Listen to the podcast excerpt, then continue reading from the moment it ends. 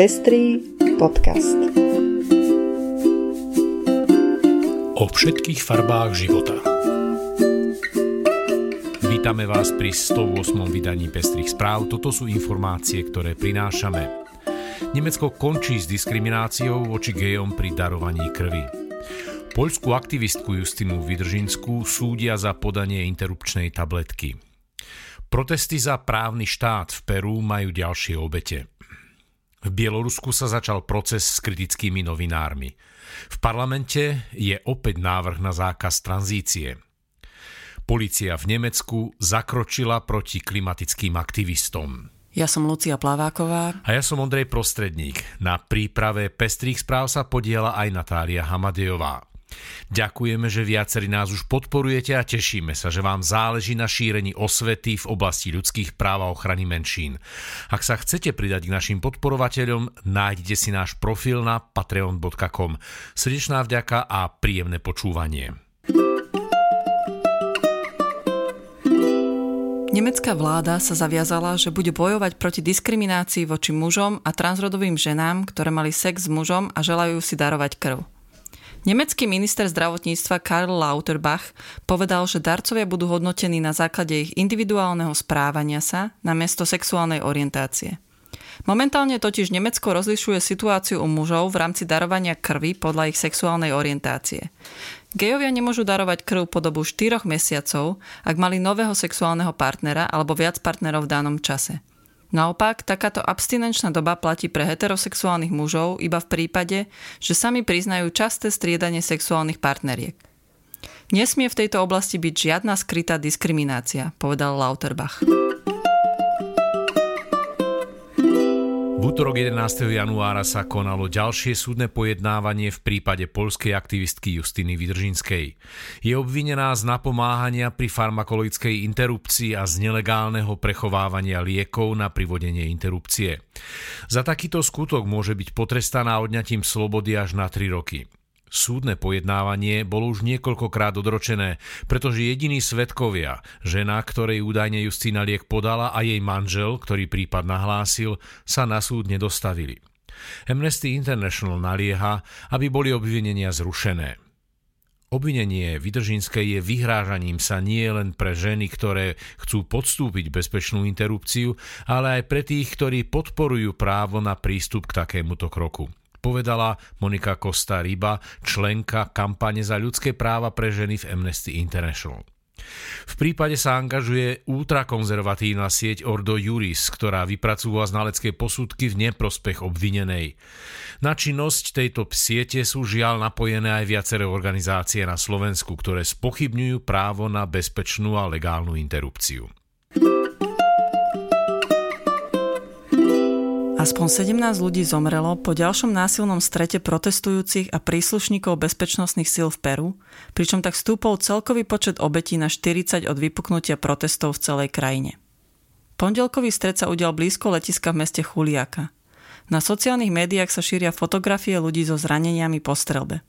Protestujúci volajú po odstúpení terajšieho prezidenta Dina Boluarteho, vyradení kongresu a prepustení bývalého prezidenta Pedra Castilla z väzenia.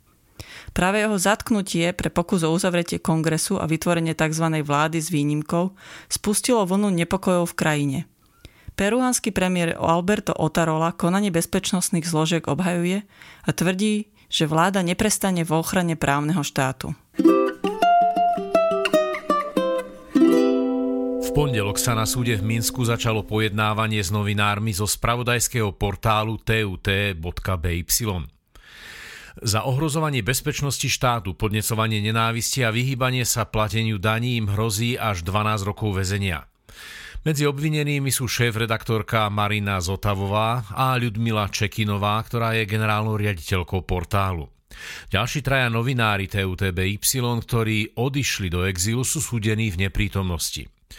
Portál TUTBY bol najpopulárnejším médiom v Bielorusku s viac ako 3,3 miliónmi používateľov. Štátne orgány ho zakázali v roku 2021, pretože prinášal informácie o protivládnych protestoch.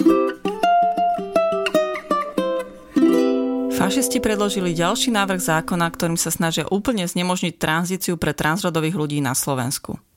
Teraz zašli dokonca o krok ďalej a navrhujú, aby sa proces tranzície stal trestnoprávne postihnutelný. Podľa ich návrhu, kto inému vykoná operačný zákrok alebo podá látku s cieľom zmeniť jeho pohlavné orgány alebo pohlavné znaky na pohlavné orgány alebo pohlavné znaky opačného pohlavia, potrestá sa odňatím slobody na 4 roky až 10 rokov. Takýto návrh je v príkrom rozpore s ľudskoprávnymi záväzkami Slovenskej republiky, ale to pochopiteľne fašistických poslancov vôbec netrapí.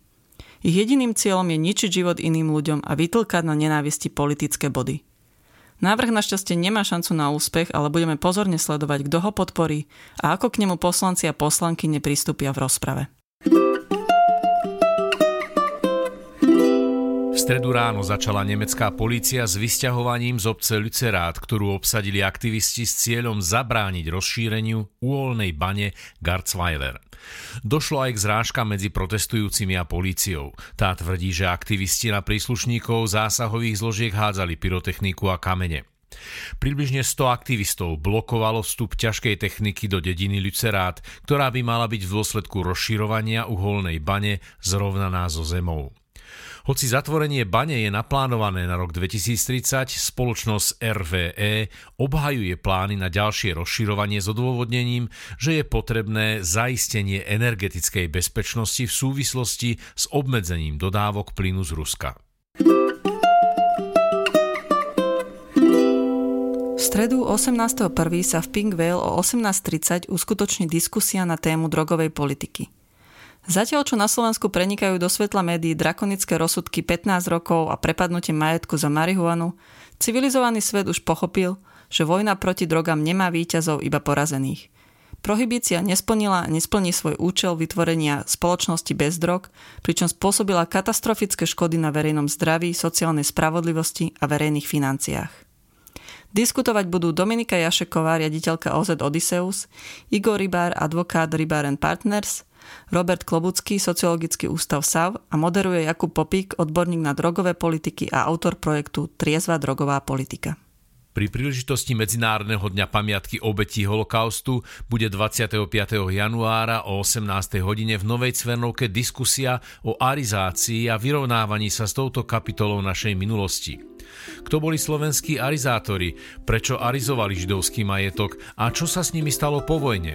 Diskutovať o týchto otázkach budú Ľudovít Halon a Jan Hlavinka z Historického ústavu Slovenskej akadémie vied. Moderuje Sonia Ďarfášová. A to je už všetko z dnešného vydania Pestrých správ. Do počutia o týždeň.